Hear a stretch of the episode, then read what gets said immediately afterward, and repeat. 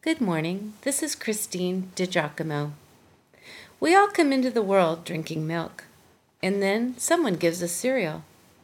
Next, the exciting world of Gerber plums and peaches and sweet potatoes. Finally, with teeth, we get something a little more interesting. By the time we get to solid food, it means we have teeth. It means we are maturing. I've entitled today's morning briefing of diets and divisions. Our text is 1 Corinthians chapter 3 verses 1 through 4.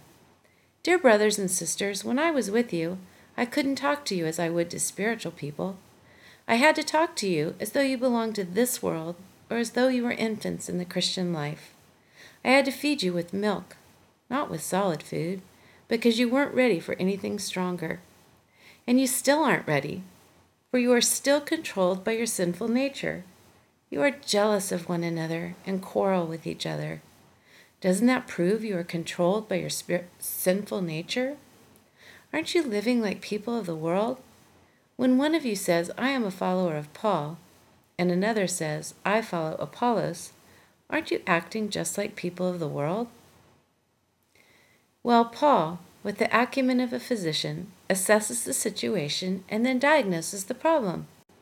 The faith of the believers in the Corinthian church was immature. He looked at their diet and he looked at their divisions, an indicator of the depth of their faith. They were continuing to choose up sides. They were missing the whole point of loving one another as they loved themselves. You sure can tell a lot about a person's faith by looking at their conduct.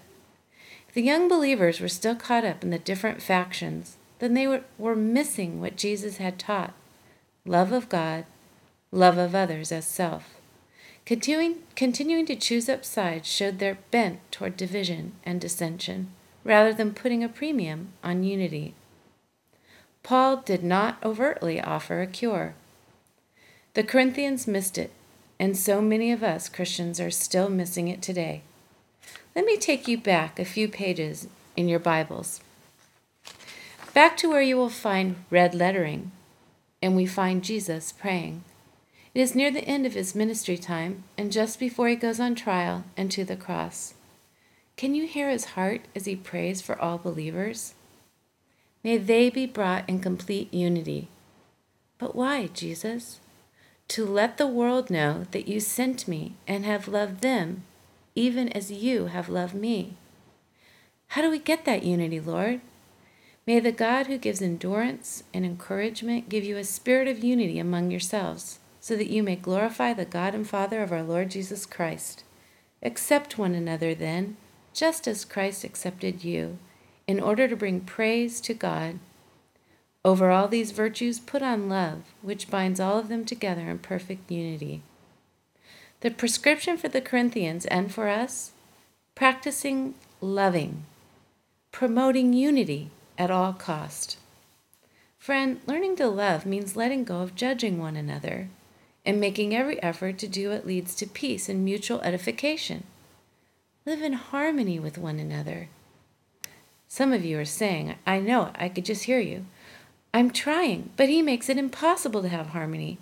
Well, then, read on. If it is possible, as far as it depends on you, live at peace with everyone it's what Paul said. It's recorded in Romans 12, 18. So just do your part then and entrust the rest to God. He will deal with the other person. How's your diet? Are you feasting on the richness of God's Word? What's the outcome? Are you maturing in your Christian experience so that those who do not know the Lord might see your life and be drawn to Him? Hmm. These are indeed good things to think about. If you'd like to see this in its entirety, you can go to pastorwoman.com, click on Morning Briefings, and again the title is Of Diets and Divisions. Besides our passage in 1 Corinthians 3, I've listed, listed seven other references that are really beneficial in knowing the heart of Jesus toward unity and toward us making it a premium in our own lives.